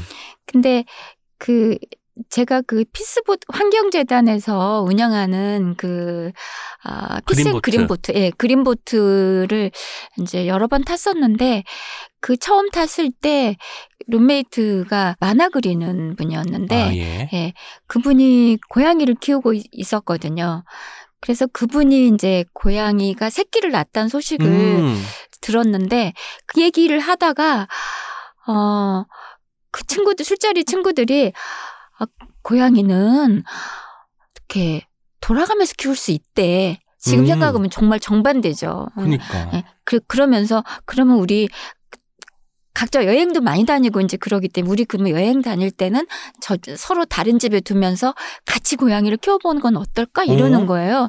그 저는 그것조차도 좀 자신이 없었지만 어, 그 대세가 그러니까 저 때문에 또 일이 어그러질까봐 어, 좋다고 이제 그렇게 해서 네 명이서 약간 그렇게 했는데 막상 이제 3개월 뒤에 태어난 지 3개월은 이제 엄- 엄마랑 같이 네. 그 3개월 뒤에 이제 데려가라고 했는데 그렇게 되니까 각자 사정들이 생기고 전부 다 키우기가 어려, 음. 어려워졌어요. 그래서 제가 못 키운다고 말을 하려고 제가 간 거예요. 음. 갔는데 고양이한테 반해버린 거죠. 네. 정말 정말 이렇게 주먹만한 먼지덩이 같은 어떤 그 회색 고양이였어요. 네. 근데 반해버렸고 그래서 그 고양이를 데려오기 위해서 혼자 또 제가 고양이 대해 잘 몰랐던 거예요. 혼자는 너무 외로울 것 같으니까 음. 이제 이렇게 오빠랑 해서 두 마리를 데려왔어요. 네. 근데 둘이 사이가 별로 안 좋았어요. 음. 예. 결국 그 오빠 고양이는 어, 친구가 그 데려갔거든요. 네네. 자기가 키워 키워보겠다고. 그래서 갔는데 말콤이죠. 네네 검은 고양이. 그래서 제가 말콤을 보내면서 마음이 너무 안 좋았거든요. 아 얘를 너 너희들께 유일한 같은 종인데 이렇게 헤어지게 돼서 막 좀 미안하다 생각했는데 오빠 가고 나자마자 소파에 딱 올라와 있더라고요. 이제 내가 주인이다. 예, 예.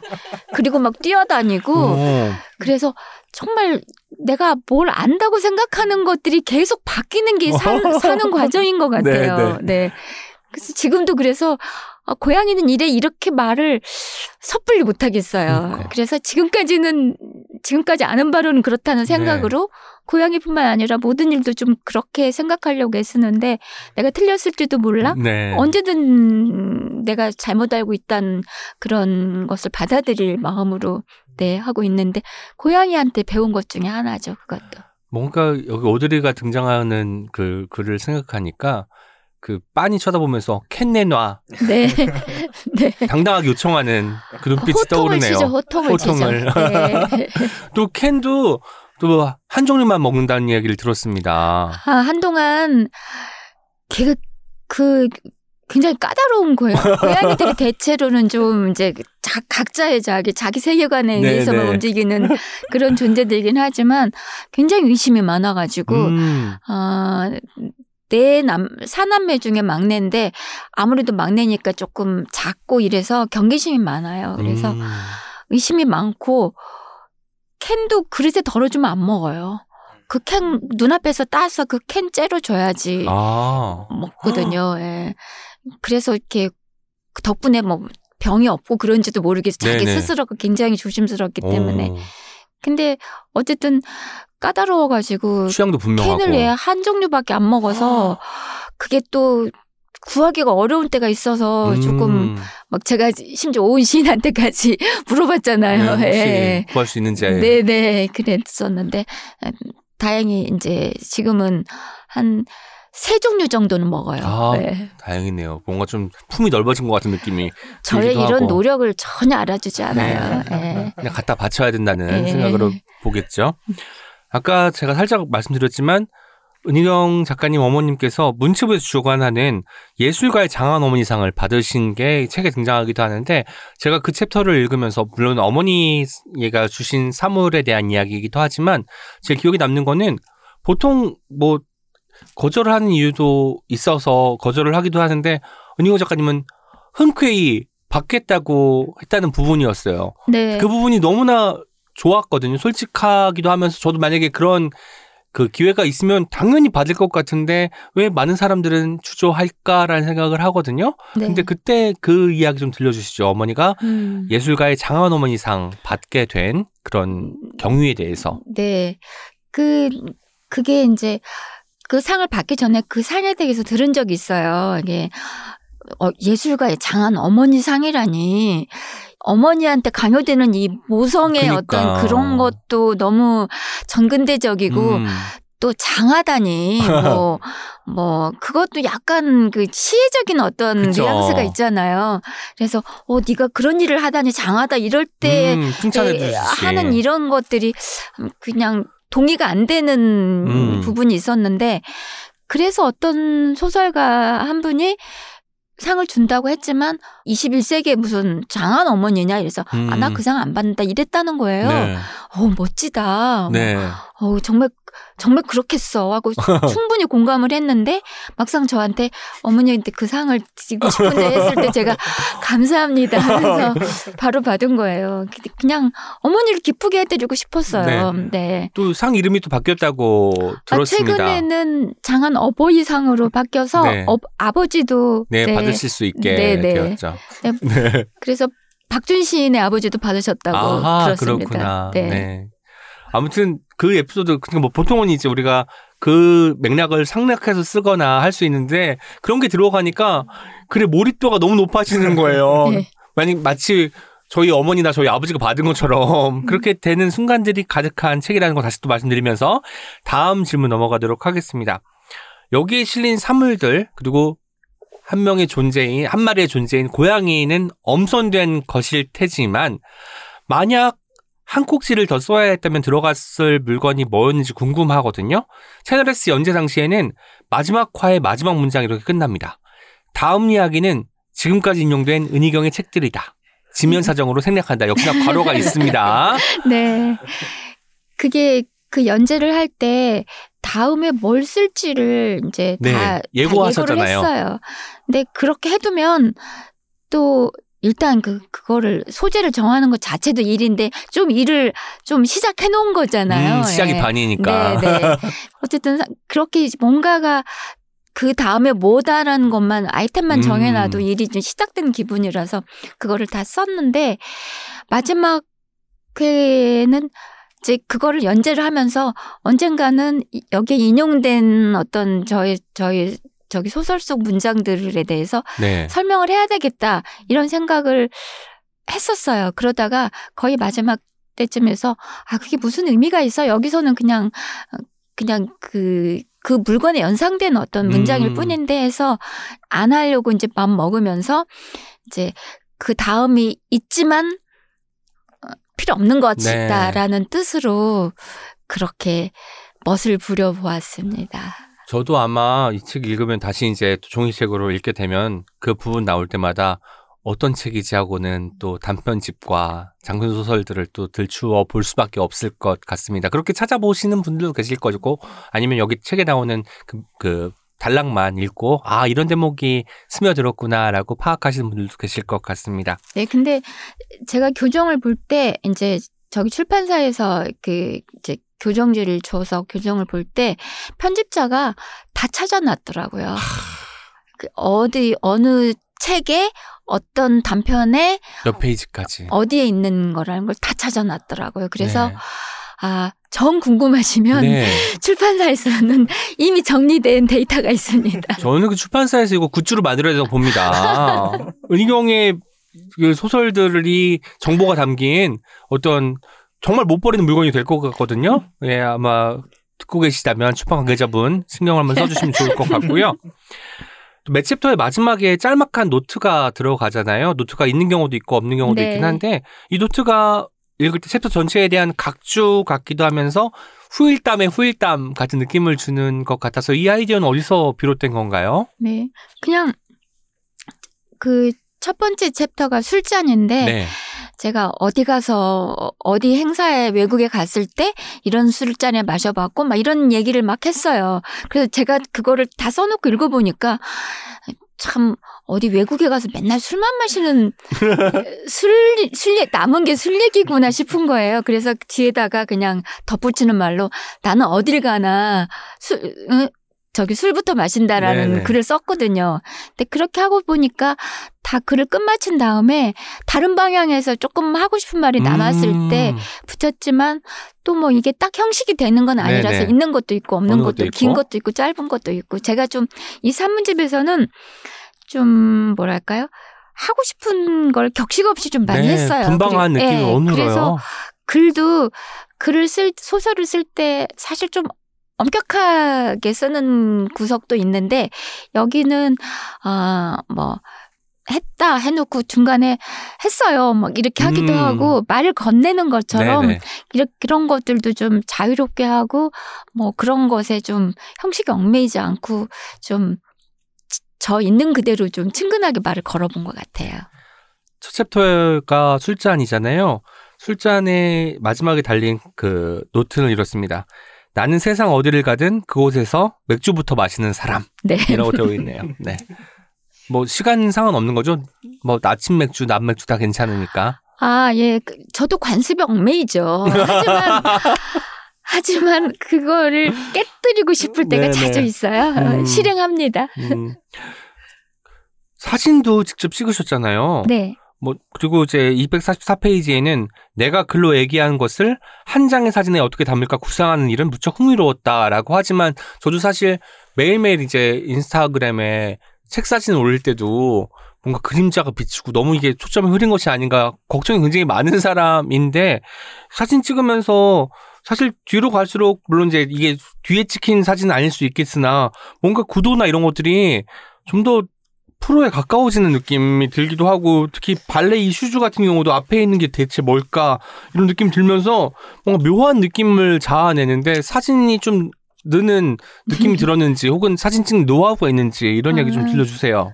이 순서가 그 연재할 때 순서 그대로예요. 네네. 사진 찍은 것도 사진 찍은 순서 그대로고요. 네.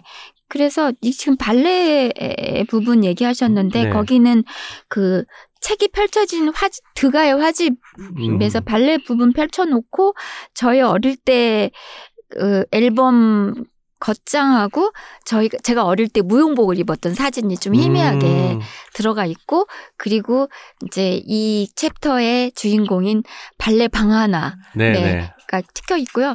뭔지 저는 전 사실 사진을 물론 이제 뭐 스마트폰으로 찍긴 하지만 무슨 그런 사진을 찍어본 적이 없어요. 카메라를 만져본 적이 거의 없고 근데 어떤 장면을 포착하는 것은 좋아하거든요. 그래서 제 스마트폰에도 음, 제 사진은 별로 없고 어디를 가면은 디테일한 거를 많이 찍어놔요. 음. 뭐 그 뭐 그 맨홀 뚜껑 그러니까 어디 각 각 나라의 맨홀 네네. 뚜껑 그런 문이랄지 신호등 그 그거 저기 그, 그 사람도 좀 다르거든요. 제가 파리에서 음, 갔더니 맞아, 맞아. 굉장히 날씬해요. 신호등 사람이. 그리고 어, 독일에 갔더니 자전거랑 꼭 같이 있고 뭐 좀 그런 디테일한 것들을 이렇게 찍어 놓기를 좋아해요.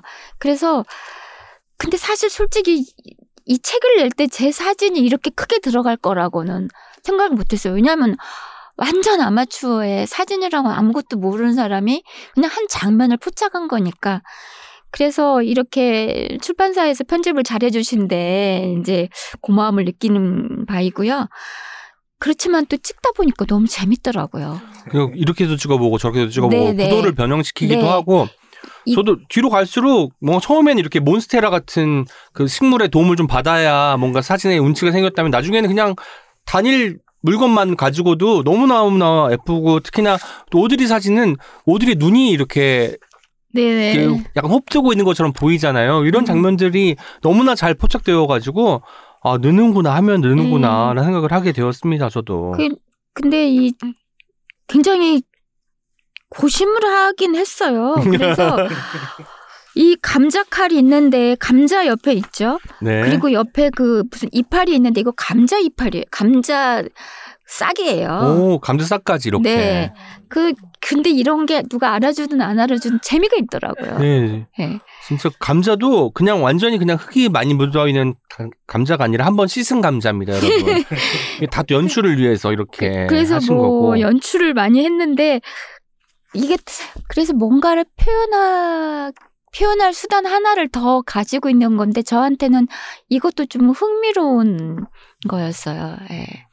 사진이 들어가는 게 당연하기도 하면서 중요했던 것이 생활감이 제일 잘 드러나잖아요. 물론 그래서도 드러나지만 그래서 말하고자 하는 사물이 어떤 것이다 하는 걸 우리가 알게 되면 이제 머릿속에 그걸 떠올리면서 이 사물이 어떻게 여행해서 여기까지 왔는지 어떻게 사용되었는지 누군가 함께 만났는지 이런 것들 볼 수 있으니까 좋았던 듯 싶습니다. 네. 뭐 그리고 다 제가 제 집에서 찍은 거라서 뭐 이렇게 공간에 한정돼 있긴 한데 그래도 뭔가 좀 다르게 찍어보려고 책 위에도 올려놓고 음, 뭐, 그니까. 무슨 보자기 위에도 올려놓고 음, 그게 제가 처음 해보는 거라서 좀, 네. 예, 좀 재밌었던 것 같아요. 출판사 관계자분 혹시 이 방송 들으신다면 아까 여기 언급된 은희경 작가님의 작품들 저희가 또 굿즈로 만들자고 했잖아요. 또 하나 더 비컷들. 실제로 책에는 쓰이지 못했으나 다른 사진, 다른 각도로 찍힌 사진들도 같이 엽서로 만들면 너무너무 예쁠 것 같다는 생각을 제가 덧붙여서 드리도록 하겠습니다. 이 책의 에필로그에 두 문장이 등장을 하는데 제가 이 두 문장을 읽다가 묘한 생각이 들어가지고 질문 드립니다. 공부는 이 책의 산문들을 쓰면서 새삼 배우게 된 태도이기도 하다라는 문장이 있고요. 또 이런 문장이 있습니다. 이 산문에서는 내 머릿속에 쌓여있는 잡다한 생각들을 가볍고 직관적으로 풀어놓았다.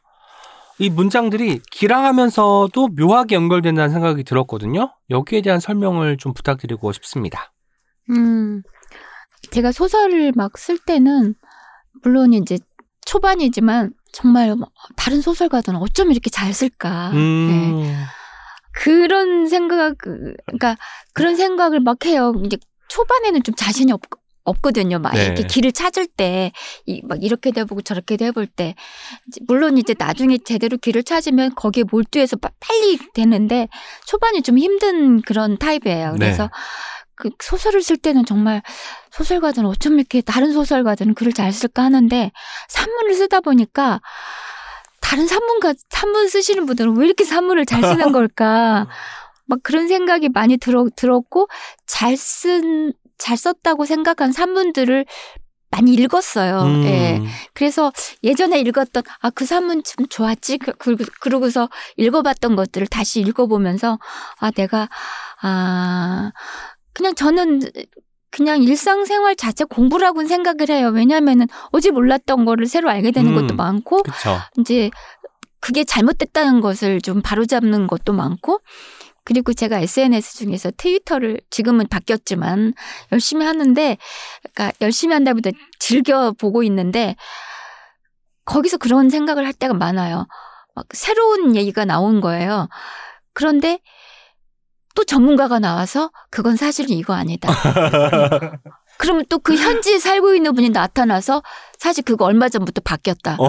뭐 이런 식으로 계속 업데이트가 되는 거예요. 그러면은 저는 그런 과정이 참 흥미로우면서 그래서 어제 알던 나의 생각들하고 오늘을 알고 다른 생각들이 내게 있기 때문에 음. 인간은 계속 뭔가 다른 존재일 것 같다는 생각이 좀 들었고요. 그런 과정을 다 저는 공부라고 네. 이제 통칭을 한 거죠. 네. 그 다른 존재임을 깨닫는 것 사실 은희경 소설의 중요한 지점 중에 하나가 인간은 다면체라는 것을 드러내는 부분인데 그게 이제 이런 문장에도 등장을 하는 것이 아닌가 싶습니다. 만년필과 형광펜을 담은 글에 달린 노트에는 이렇게 쓰셨어요. 지금이라면 결코 그렇게 쓰지 않았을 것이다. 라고 말하기 위해서 새 소설이 쓰여진다. 예전 소설을 다시 읽으면 지금의 은희경의 시선과 감각으로 수용하고 싶을 때도 있을 것 같아요. 사실 저도 첫 시집을 보면은 아, 왜 이렇게 썼지? 여긴 이렇게 바꾸면 더 기발할 텐데 라는 생각이 들기도 하거든요. 그럴 때마다 어떤 생각을 하시는지 그리고 사실 뭐 수정을 하는 경우도 있긴 하겠으나 그때 이제 내가 썼던 것을 그대로 두고 싶은 또 마음도 있잖아요. 그 욕망을 또 어떻게 지그시 누르시는지도 궁금했습니다. 음, 네. 조금 다른 층위의 대답이 될 수도 있는데 그 문장 안에 있죠. 예전에, 예전에 썼던 것이 마음에 안 들기 때문에 새로운 소설을 쓴다. 아. 네. 그래서 음 그때 그렇게 썼던 내가 지금은 이렇게 쓰는 내가 되었다. 음. 이런 게 또 제 소설일 수 있을 거, 글을 쓰는 사람들의 글일 수 있을 거, 현재의 글일 수 있을 것 같아요. 네, 이 말은 은희경을 알, 아는 사람, 은희경을 좋아하는 사람이라면 전작주의자가 되어야 된다. 라는 말과도 연결되는 부분이니까 첫 책부터 지금까지 은희경이 95년 이후에 어떻게 변해했는지, 변해왔는지를 좀 보시면 좋을 것 같습니다. 은희경의 작품, 당연히 이번에 출간된 또 못 버린 물건들을 포함한 작품들을 보면은 예전 그때 이야기를 하면서도 늘 지금 여기가 생생하게 소환된 느낌이 들어요. 그리고 거기에는 글이 가지고 있는 고유한 긴장 때문에 그런 어떤 가치들이 더 바라는 것 같다는 생각이 들거든요. 그 긴장은 또 에너지에서 나오는 것이고 그 에너지는 아마도 은희호 작가님께서도 여러 자리에서 말씀하셨지만 늘 현재의 작가로 생각을 하시고 언제나 오늘의 작가로 소개받기를 원하시는 마음 덕분이 아닐까 싶기도 하는데요. 이 긴장이 유지되기 위해서는 스스로에게 계속해서 어떤 질문을 던져야 될 것 같고 어떤 익숙해졌을 때조차 낯설어지려고 애- 애쓰는 감각도 필요할 것 같고 다르게 보려는 어떤 시선을 구축하는 노력도 필요할 것 같은데 이런 태도를 유지하는 비결에 대해서 듣고 싶습니다. 저도 오래 쓰고 싶어서 사심을 담아서 질문 드립니다. 근데 제가 지- 인터뷰에서 그런 말씀 했거든요. 저는 그냥 지금의 작가로 예, 그냥 인식되고 싶다 이런 얘기 했는데 그거를 그렇게 말하고 다닌 걸 보면은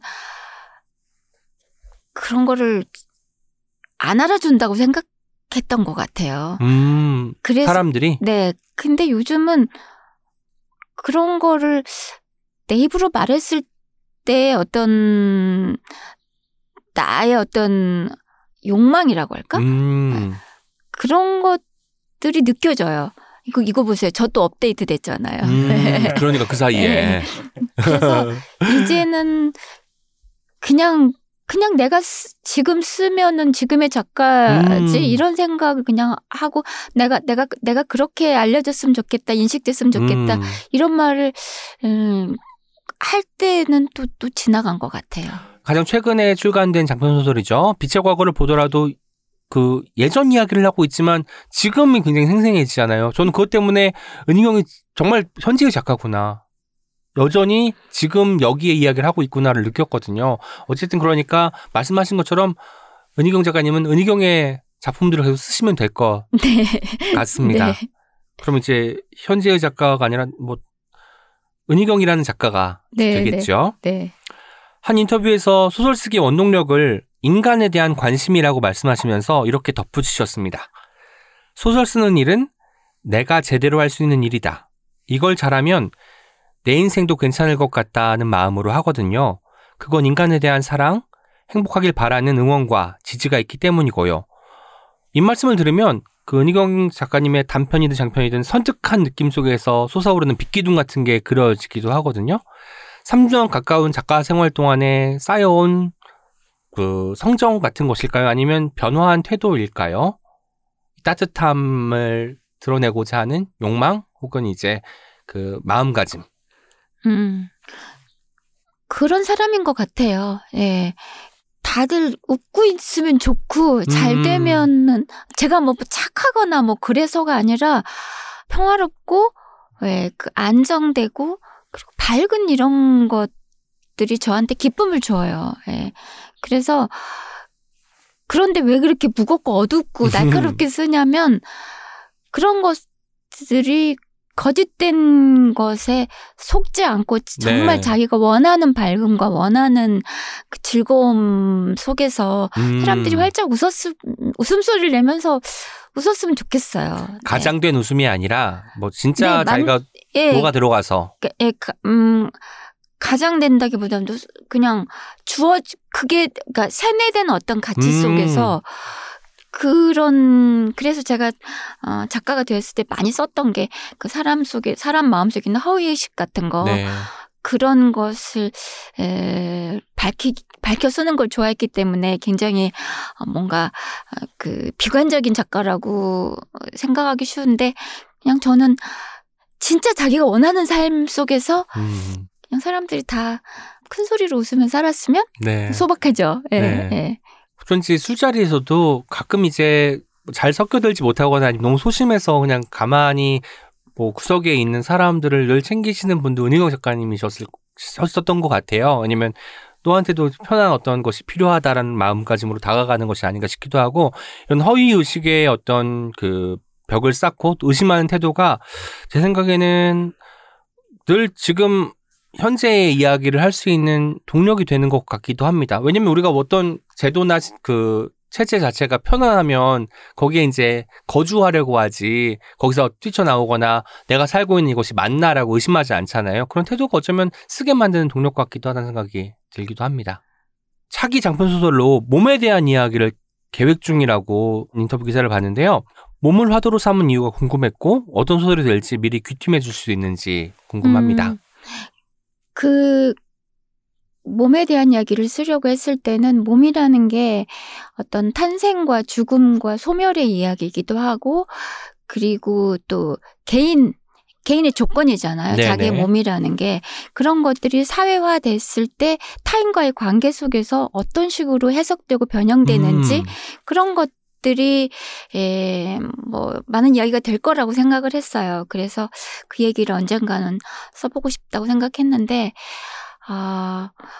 좀 무거워질 것 같아가지고 음, 제 지금 다음 장편을 지금 구상하고 있는데 여러 가지 조금 아 다른 얘기를 좀 써보고 싶긴 해요. 그래서 몸이 지금 아닐 수도 있다. 네, 네. 생각하고 있고, 일단은 이제 이 산문집이 나왔으니까 저는 사실 산문집을 내리라는 생각을 못 했어요. 자, 그러니까 이걸 연재 시작하기 전까지만 해도. 네. 오은 시인과 그 칵테일 자리에서 만나기 전까지만 해도 왜냐하면 산문은 제가 많이 안 썼던 게 너무 두려운 장르예요. 저 음. 자신 드러나기 때문에 왜 드, 드러나기를 원치 않았냐면은 저는 그런 모습이 좀 자신이 없었던 것 같아요. 제가 친구들은 이해해주는 주지만 저의 어떤 그 아, 소심한 구석 네. 그리고 부족한 부분 온갖 이 책에는 온갖 실수담도 많은데 그런 것 들을 보이는 게 저한테는 조금 좀 두려웠던 것 같아요. 음. 그래서 그리고 저의 좀 사적인 모습들도 노출하기가 다른 사람들의 이야기이기도 하니까 그런 것들도 조금 좀 조심스러웠고, 예. 예. 그래서 산문은 많이 쓰지도 않고 산문집을 낼 생각도 없었기 때문에 사실 첫 번째 산문집을 내고 어 작가 소개 그 산문집 에서 끝날 거라고 생각을 해서 음. 예, 그렇게 굳이 또 밝히지도 않고 제 책으로. 그랬었는데, 음, 이 산문집을 쓰면서 좀 생각이 많이 바뀌었어. 이 산문 음. 글 원고를 쓰면서 바뀌었어요. 제가 사실 잡념이 굉장히 많거든요. 네. 하루 종일 무슨 잡다한 생각들을 해요. 음. 그래서 뭘 보면은 술잔을 보면 저 생각, 뭐 돌을 보- 우리 집에 돌을 보면 또 그 생각. 그리고 또 한 가지 버릇이 콧노래를 그렇게 불러요. 콧노래. 네, 그래서 제가 무슨 고드름 고드름 막 부르고 있어요. 그러면 어. 내가 또 뭘 받길래 이거를 또 고드름이 왜 나왔지? 이- 고드름이 그쵸? 왜 나왔지? 막 이러고 뭐 내 양말 뭐 빵꾸 났네. 내 또 뭘 받길래 또 이- 구멍을 이 나왔나? 어, 어디서 구멍을? 봤나? 어. 구멍을 봤나? 그런 잡다한 것들이 어. 하루 종일 저를 머릿속을 분주하게 만들고 네. 그래서 사실 좀 이 산문집처럼 이 생각들을 어떤 흐름으로 털어놔 버리니까 어. 좀 후련한 감이 좀 있어요. 아. 예, 그래서 당분간 장편 소설에 좀 매진할 거지만 네네. 음, 사무슨 재미를 좀 알게 된 것 같아요. 여전히 조금 두렵긴 해요. 아이고. 어, 이렇게 내가 너무 노출됐는데 뭐 이런 얘기 생각이 있긴 해요. 그 말씀을 또 듣기라도 한 듯이 녹음 들어가기 전에 출판사 대표님께서 저에게 개인적인 메시지가 왔습니다. 또 못 버린 물건들이 아직 지금 아마 이 방송 나갈 때쯤이면 서점에 깔렸을 테지만 저는 이제 오늘 막 나온 책을 갖고 있는데요. 또 못 버린 물건들이라는 제목으로 책이 나왔잖아요. 또 사들인 물건들 기획을 하면 어떨까라고 생각하시는데 오늘 또 보니까 은희호 작가님은 잘 사지 않고 오래 쓰신다고 하셨기 때문에 이 기획을 좀 바꿔서 좀 생각을 해야 될 것 같은데 아, 그럼에도 불구하고 계속 사들이는 건 있잖아요. 책 같은 경우는 계속 음. 사들이지 않으시나요? 그렇죠. 예. 네. 어, 왜 이 노래를 부르고 있을까? 아. 이런 걸 수도 있죠. 아, 그러니까. 그러니까 계속 뭔가 나도 모르게 하고 있는 것들에서도 산문의 소재가 발견될 것 같기도 하고요. 일단은 저희는 또못 버린 물건들을 읽으면서 은희호 작가님이 그 사이에 또 구상하실 다음 장편에 대한 또 기대를 늦추지 않을 수 없을 것 같습니다. 이제 옹기종기 공심을 드리도록 하겠습니다. 책이라우 청취자에게 추천하고 싶은 단 한 권의 책을 말씀해 주시면 되고요. 어떤 책도 무관하나 본인의 책과 절판된 도서는 제외해 주시고 추천해 주시면 됩니다. 네. 제가 최근에 정말 좋게 읽었던 권여선 작가의 각각의 계절 추천드리고 싶어요. 네. 네. 일단 재밌고 그리고 아프지만 그래도 이 아픔은 내가 겪어서 해석할 만한 아픔이거든요. 음. 예. 그리고 독자로서 좀 문장이 까다로운 편인데 항상 좋은 문장이고 그리고 그 재, 아까 재밌다고 말씀드렸는데 재미라는 게 여러 가지 종류의 재미가 있는데 너무 그 공감이 되면서도 낯선 지점을 꼭 이렇게 보여줘요. 그래서 그런 것들이 소설이 독자를 데려갈 수 있는 어떤 낯설고도 나를 발견한 지점이라고 할까? 음. 그런 낯선 나이지만 사실은 내가 알고 있었던 오래된 나 같은 네, 거? 네. 예, 그런 것을 보여줘서 예, 권여선 작가의 소설을 좋아하는데 이번 소설집 가까이 계절도 네, 음, 아 이렇게 잘 쓰려면 어떻게 해야 되지? 아이고. 그런 생각을 하게 만드는 네. 예, 아, 소설이었습니다. 말씀하신 것 중에 인상적이었던 게 나랑 너무 다른 사람인데도 그 안에서 내가 발견되잖아요. 이게 정말 다면체라고 아까도 말씀하셨지만 이게 어쩌면 우리가 우리를 안다고 생각할 때 얼마나 그게 한 부분에 불과하고 내가 보고 싶으면 보고 싶어 하는지를 드러낸 부분이 아닐까 싶기도 하고 소설이 또 그런 지점들을 열어 젖혀주는 것 같아서 저도 소설 읽자마자 뜨끔뜨끔 하면서 혹은 또 반색하면서 읽게 되거든요. 그런 지점들이 가득 담긴 책 저희 또 황정원의 야심한 책에 출연하시기도 하셨던 권효선 작가님의 각각의 계절을 추천해 주셨습니다. 오늘 책이라도 오늘 옹기종기 녹음 어떠셨나요? 저, 저랑 단, 단둘이 한 거는 처음이기도 하고요. 어떠셨는지 궁금하고 책이라 청취자분들께 전하실 말씀과 함께 마지막 인사 부탁드리겠습니다. 어떻게 보면은 개인적인 인연이 결국 이 책으로까지 결실을 맺게 됐는데 그런 점에서 이 책에 대해서 어, 할 얘기가 많았던 터라 네, 오늘 어, 얘기 좀 음, 길게 했는데 네. 네, 재밌었고요. 네, 그리고 저는 이제 무책임해요. 다 써버렸어요. 그래서 이젠 저도 걱정 안 하려고요. 네네네. 그리고 이제 장편 소설 또 구상 때문에 또 한동안은 또 시간을 또 보내실 것 같고 네. 다음번에 저희 또 책이라고 방문해 주실 때 새 장편으로 오실지 아니면 또 사드린 물건들로 오실지는 모르겠으나 저희는 은희고 작가님 출연을 언제든 고대하고 있겠습니다. 오늘 함께 해주셔서 고맙습니다. 네, 감사합니다. Check it out. 의기소침하고 외로웠던 나라는 엔진을 가동시키기 위해서는 스스로 내 안에 이물질을 집어넣고 그것을 쫓아가도록 자극할 필요가 있었다. 우리는 그렇게 나의 삶이라는 건축물에 색다른 블록을 끼워 넣음으로써 새로운 분야의 초보가 됨으로써 매너리즘과 헛된 욕심에 빠진 나로 하여금 첫 마음을 돌아보게 할 수도 있는 것이다. 은희경 작가님의 말씀인데요.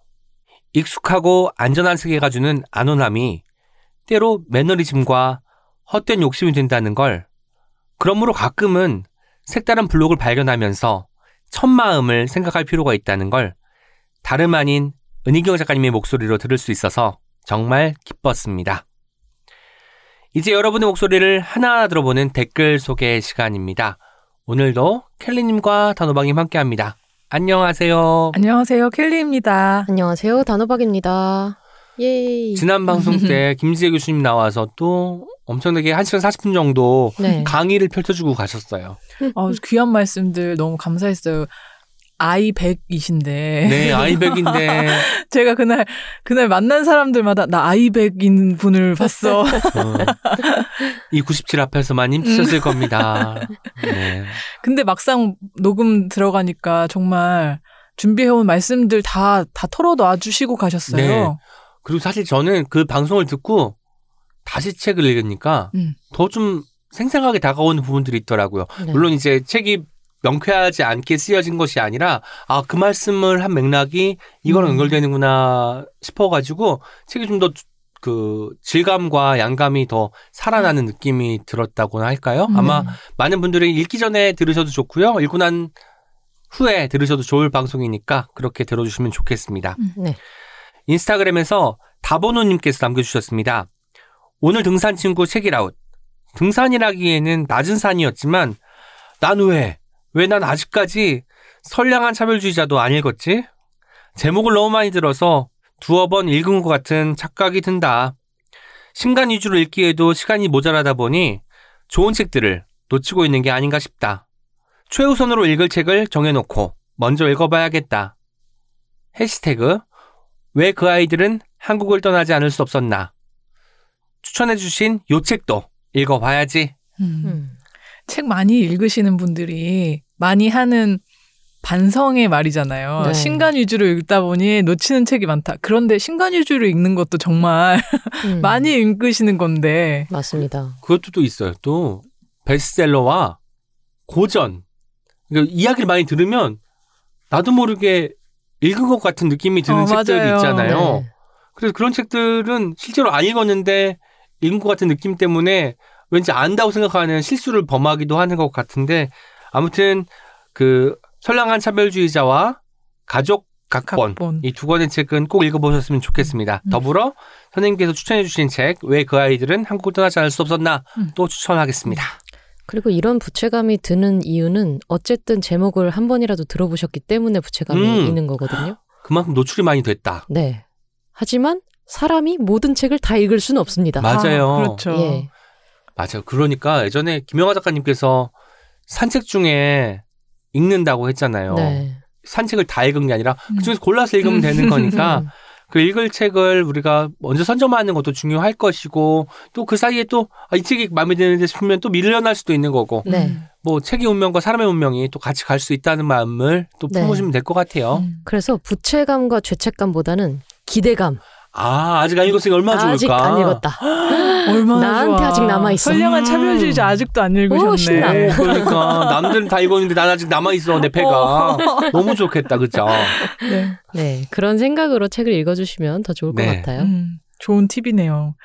어떤 책임 후기 남겨드릴게요. 팟빵에서 소박한 꿈 1님께서 남겨주셨습니다. 불현드님이 작가로 참여하는 여행의 장면 3권 기대할게요. 2권과 4권도요. 불현드님의 라이벌 작가님이 그분이셨군요. 크크. 또 나오셨네요 장 라이벌 작가님. 여행하면 전 가우디의 건축을 보기 위해 스페인에 가고 싶어요. 이 책을 들고 음. 여행 떠나고 싶습니다. 미래의 여행의 장면을 떠올려 보는 책. 10명 작가님의 여행에 함께해서 재미난 이야기를 들을 수 있어 좋았어요. 다음 주에는 또 어떤 출판사가 나오실지 궁금하네요. 기대하며 방송 기다릴게요. 감사합니다. 하트 두 개 남겨주셨어요. 소박한 꿈님을 저희가 뵙지 않았습니까? 그쵸. 네. 저희가 한 번 뵙고 나니까 이제 댓글을 보면 어떤 형식으로 말씀을 하셨는지 이제 눈에 그려져요. 어. 이거 한 문장 한 문장 엄청 조심스럽게 쓰셨을 것 같고 음. 이모티콘도 이렇게 쓰셨다가 바꾸셨을 것 같기도 하고 섬세하게 그 작성하셨을 것 같다는 느낌이 듭니다. 그리고 네. 이 하트 두 개 진짜 마음인 것도 알 것 같아요. 네. 감사합니다. 그리고 스페인에 언젠가 꼭 떠나실 때 여행의 장면 들고 가시면 좋겠습니다. 네. 몽키샤워님 댓글입니다.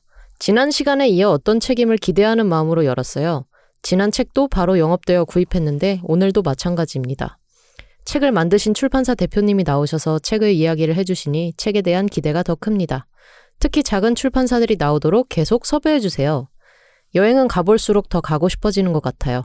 이 책을 통해 여행에 대한 기대로 채우고 싶네요. 책 표지도 너무 예뻐요. 음. 남겨주셨습니다. 책 표지 노란 비행기 어. 잊을 수 없죠. 네. 네. 작은 출판사들이 나오도록 계속 섭외해 주세요라고 했는데 단호박님 저희 예. 가능합니까? 열심히 해보겠습니다. 아 예. 몽키샤워님 기대해 주세요. 간장공장 공감각님께서 남겨주셨어요.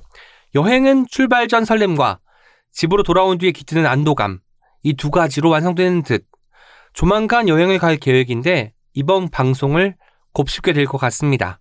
유유히 댕겨올게요. 음. 유유히라고 음. 말씀하시면서 네. 유유히 동보도 해주셨어요. 그러네요. 유유히. 설렘과 안도감 어떤 것에 더 반응하시나요 두 분은요? 둘 다 저는 좋은 것 같아요. 원래는 설렘이 더 컸었는데 네. 점점 안도감 쪽으로 어, 홈스위트 것홈 같아요. 네. 우리가 M 세대가 아니어서 그런가요? 어, 저는 아직 설렘입니다. 네. 저는 확연히 안도감입니다. 네. 아 진짜 그 그렇게 구분이 되나요? 어떡해. 네 인스타그램에서 북 언더바 커피님께서 남겨주셨습니다. 책읽아웃 여행의 장면 책 얘기 듣다가 나랑 비슷한 이야기, 완전 다른 이야기 들으며 웃었다. 나도 여행지에서 좋아하는 카페가 생기는 걸 좋아하지. 그럴 때 태어난 곳이 아닌 다른 곳에 적이 생기는 기분이 들 때를 좋아하지. 그래서 새로운 곳이 아닌 언제 가도 좋은 곳에 자주 가지. 고개를 끄덕이며 들었다. 코로나로 국경이 아예 2년쯤 닫혀버린 일본에 머물 때 생경했던 것은 보통 외국에서 카페에서 누가 말을 걸면 어디서 왔어요 하는데 이 시기엔 다들 여기서 뭐 해요? 괄호 열고 뭐 때문에 여기 와서 살고 있어요? 괄호 닫고 였다는 거. 다시 괄호 열고 비자도 비행기도 끊겨 관광객이 올 수 없었다. 괄호 닫고 어딜 가도 그렇게 묻는 게 재미있었다. 우리가 조금 이상한 시대를 지나고 있구나 하는 기분. 그래서 여행 사진을 들춰보고 있으니 그때 나 좋았네 싶네. 그땐 몰랐지. 사진은 후쿠오카에서 제일 좋아하던 카페, 그리고 카페 가는 길이라고 음. 남겨주셨습니다. 아, 인스타그램 가서 푸커피님이 남겨주신 여행지 장소 그 카페 가는 길 사진을 봐야겠습니다. 음, 네. 정말 코로나로 국경 막히고 나서 질문지가 바뀌었어요. 원래는 외국인들을 보면은 어디서 왔어요 묻는데 음. 왜 여기서 살고 있어요? 된 여기서 거죠. 뭐해요? 뭐 하고 있어요? 된 음. 거고 뭔가 지난 3년이 많은 것들을 좀 변화시킨 것이 느껴지는 글이었습니다. 음, 네. 그래서 여행에 대한 감각이 또 더 남달라지는 것 네, 같기도 네. 해요. 음. 음. 사진을 올려주신 분이 또 한 분 계셔서 소개를 해드릴게요. 헤르모소 디아님 올려주셨는데요. 지난주 책이라우 세 분과 함께 앉아서 여행 이야기하는 기분으로 웃으며 들었다. 바르셀로나 저도 참 좋아해서 다섯 번을 갔는데 지도가 필요 없어지는 순간 그 기분 뭔지 너무 알겠고요. 또 웃음 표시 남겨주셨고요. 조만간 여행을 떠날 예정인데 가기 전에 여행의 장면 읽어봐야지 하면서 음. 사진과 함께 남겨주셨습니다. 바르셀로나 사진일까요? 아, 네. 바르셀로나의 2층 관광 버스인 것 같아요. 네. 바르셀로나 시티 투어라고 되어 있네요. 어. 아니 근데 스페인의 번. 매력이 무서운 게 아, 엄청난 것이 한 번으로 끝나는 게 아니라 다섯 번 다녀오셨다고 하잖아요. 이지은 편집자님도 저번 주에 세 많이 번. 다녀오셨고 음. 아 스페인은 뭔가 갈수록 매력이 더한 나라가 아닐까라는 생각이 들 정도입니다. 음. 그러니까요. 누구나 자기 자신한테 아, 더 여기는 계속 자주 가야겠다 싶은 자- 여행의 장소가 있는 게 아닐까요? 음. 단호박님은 어디일까요? 저는 사실 여행을 잘 안 가서 저한테는 지금 아직까지는 없는 것 아니 같습니다. 아까 뭐 설렘이 뭐더 크다더니 무슨 나는 또 안호남이 아니고 네네. 뭐 안도감이 아니고 설렘이라더니 그 다시 갈 수는 없지만 가고 싶은 데는 한 곳 있어요. 어디요? 예전에 저희 친오빠가 동티모르에 있었거든요. 동티모르. 네, 그래서 거기 갔었는데 이제 그쵸. 제가 갈 수 있을 만한 기회가 없을 음. 거잖아요. 그래서 가끔 거기가 생각나고는 합니다. 음. 풍광도 되게 다르고 네. 그랬을 것 같아요. 저는 이제 2주 연속 이렇게 스페인 영업을 당하니까 음. 스페인 바르셀로나 가보고 싶어졌습니다. 음. 가보고 싶긴 해요, 진짜. 뭐 너무 다녀온 분들이 다 너무 좋다고 그래가지고. 네, 뭔가 그 스페인 특유의 약간 그 열기, 흥분 이런 것들이 다 느껴지는 것 같아서 음. 저도 그 열기와 흥분에 또 한 몫을 또 하고 올수 있지 않겠습니까? 음, 꼭 다녀오시길. 네, 계획을 세워봐야겠어요. 네. 좋습니다. 지금까지 옹기처럼 소박하지만 종기처럼 난데없이 등장하기도 하는 오은과 함께한 오은의 옹기종기였습니다. 내일 어떤 책임에서 또 만나요. 안녕. 우리 함께 함께 있는 시간. 책이라운